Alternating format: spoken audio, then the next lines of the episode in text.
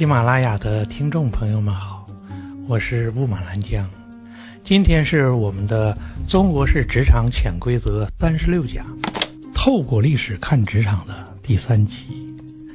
我们要讲的主题是职场的扩散法则。什么叫职场的扩散法则呢？就是一句我们常说的老话：好事不出门，坏事传千里。你勤勤恳恳、兢兢业业的工作。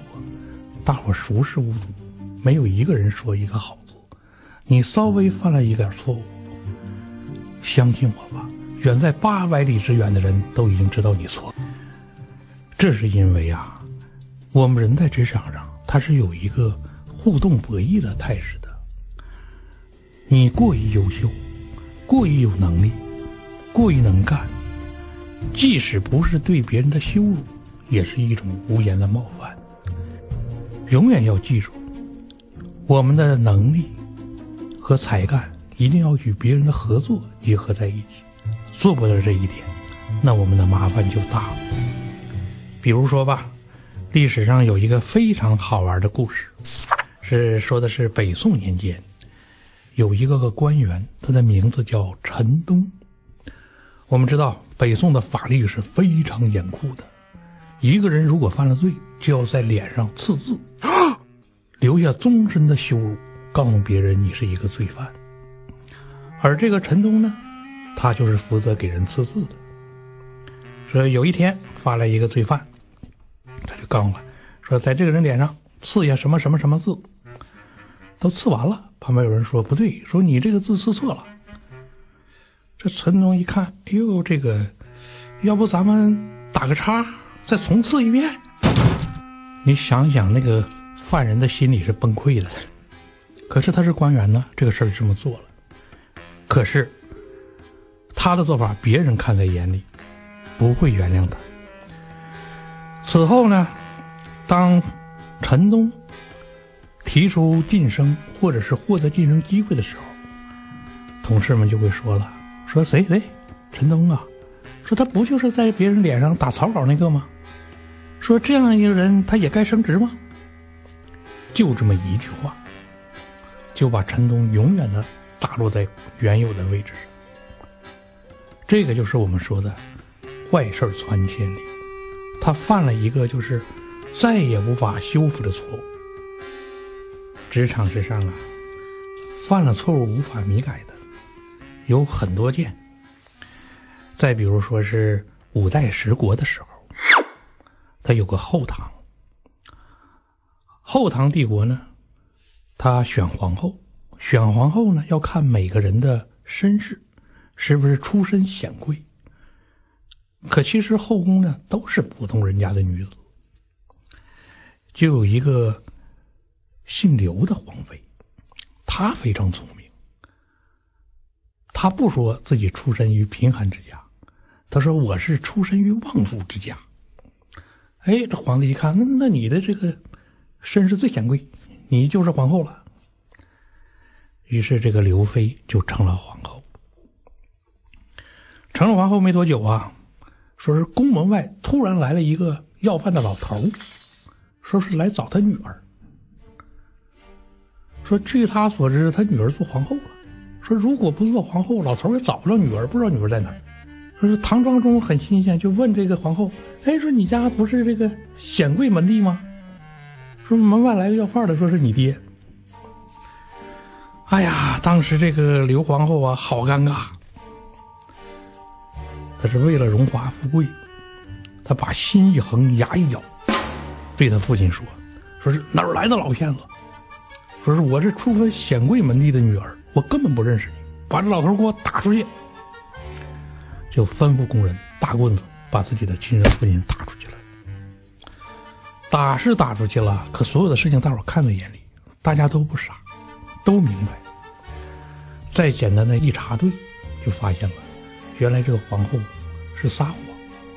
她的确是出身于贫寒的普通人家，出生于普通人家并不是耻辱。你假称出身的显贵之门，出于虚荣之心也是可以理解。但是不能原谅的是，把自己的父亲赶走。结果呀，唐庄宗他是一位热爱戏剧的艺术家，他就在宫里秘密的排了一部戏。到了上演的时候，带着皇后一块儿看。这部戏演的什么呢？演的就是刘皇后虚报门第，做了皇后之后不认亲爹，还把亲爹打出去了。这种羞辱，你能想象当事人当时心里的感受吗？在我们民间戏剧上，有些乡村还在演这部戏，嘲笑的，就是已经距离我们如此遥远的一个人。有些错误，他是真的难以原谅，他会永恒的传颂下去。这是我们要讲的第二个故事。嗯，同样呢，到了清朝的时候，类似的事件仍然是。络绎不绝，比方说，嗯，清朝的时候有一个官员，名字叫庚泰，嗯，这个名字很怪异啊，满族人嘛。说庚泰这个人呢，他可能是了解了前面两个故事，所以他非常谨慎。他说话的时候从来是模棱两可，不置可否，让你抓不住把柄，就是你无论对他说什么。他就回答三个字：“可不是。”所以大伙是开始前跟他聊天你无论说什么吧，他得来一句“可不是”。一开始还没什么，久而久之就感觉到别扭了。于是同事们就开始琢磨算计他。有一天就故意跟他在一起就聊，完了先说一些正常的，每说一句，这更才都一句“可不是”。注意啊，“可不是”这三个字可是必杀之话，能应对任何一句话。可是说着说着，这同事们突然冒出：“听说皇帝这个人有毛病。”这跟他来句：“可不是。”完了，这一句话就进套子了，他再也解释不清了。